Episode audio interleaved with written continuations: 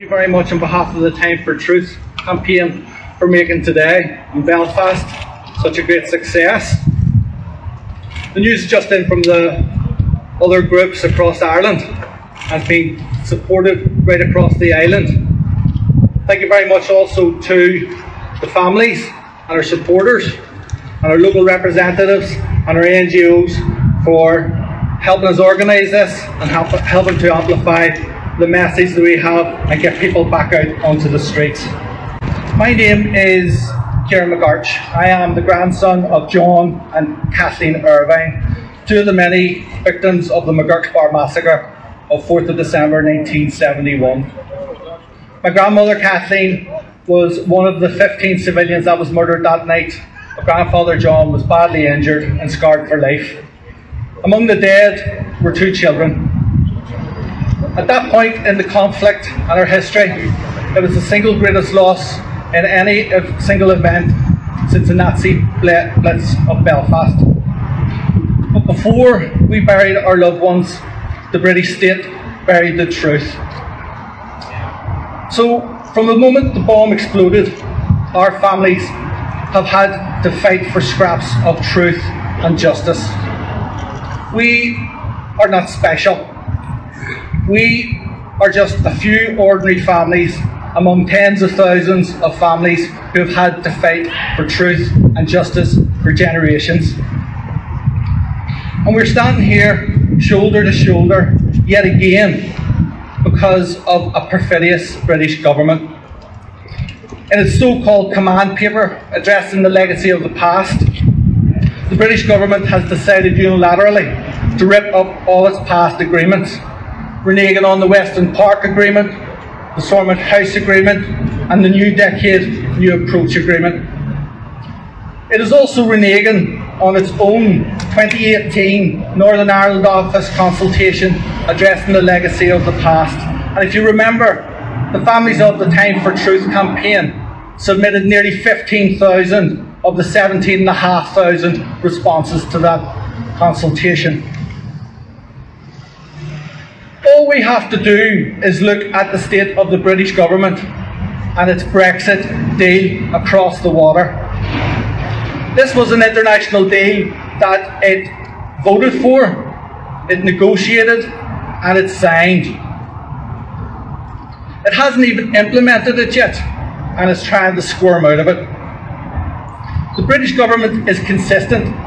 It's consistent in its lies and its untrustworthiness and our families do not expect anything less from it. But under the cover of COVID 19, the treatment of the British government to victims and survivors of the conflict, its abuses and its gaslighting has been particularly twisted and bitter. In the New Decade New Approach Agreement of January 2020, the British government committed to legislating for the Stormont House Agreement within 100 days. Over 600 days later, all we have are threats from the British government that it is going to rip up the Stormont House Agreement and put it in the bin. Instead, its proposed amnesty would prevent prosecutions for conflict related offences and close down present and future police and police ombudsman investigations. It would shut down civil actions and legacy inquests. Britain's legacy proposals would embarrass tin pot dictatorships over the last century. It's not interested and it doesn't care about any of our families, and we know that. But we also know that it is trying to bury its war crimes in Ireland and trying to protect its killers and its human rights abusers. But the Families of the Time for Truth campaign are not alone in this fight for truth and justice.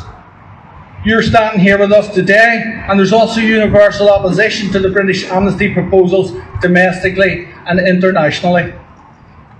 The Irish government and all parties on the island of Ireland are against them. They were rejected unanimously in a motion brought before the Northern Ireland Assembly. As I said, nearly 15,000 of our family members and supporters rejected them as far back in 2018. The Victims Forum rejected the proposals, the proposals, and they don't have the blessing of the main churches.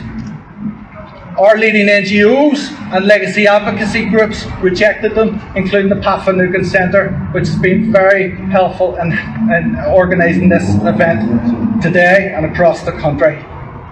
The list goes on too. The, the, British government's legacy proposals are strongly opposed by the Northern Ireland Human Rights Commission, leading academics and the Model Bill team, Jon Boutcher of the Kenova team, and the Law Society just yesterday.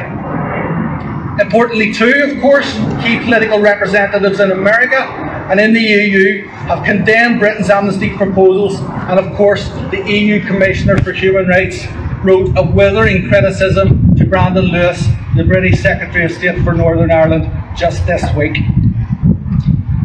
So, standing with the Families of the Time for Truth campaign are people from across the island of Ireland, Britain, from Europe and America, and it includes families, NGOs, academics, politicians, and human rights lawyers. This is a formidable coalition, and we'll have a terrible fight ahead of us.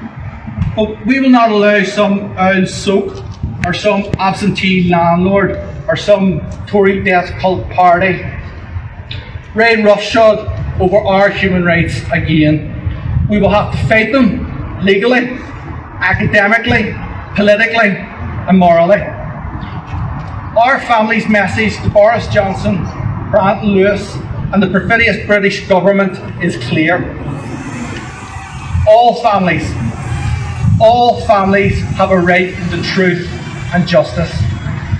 Thank you very much.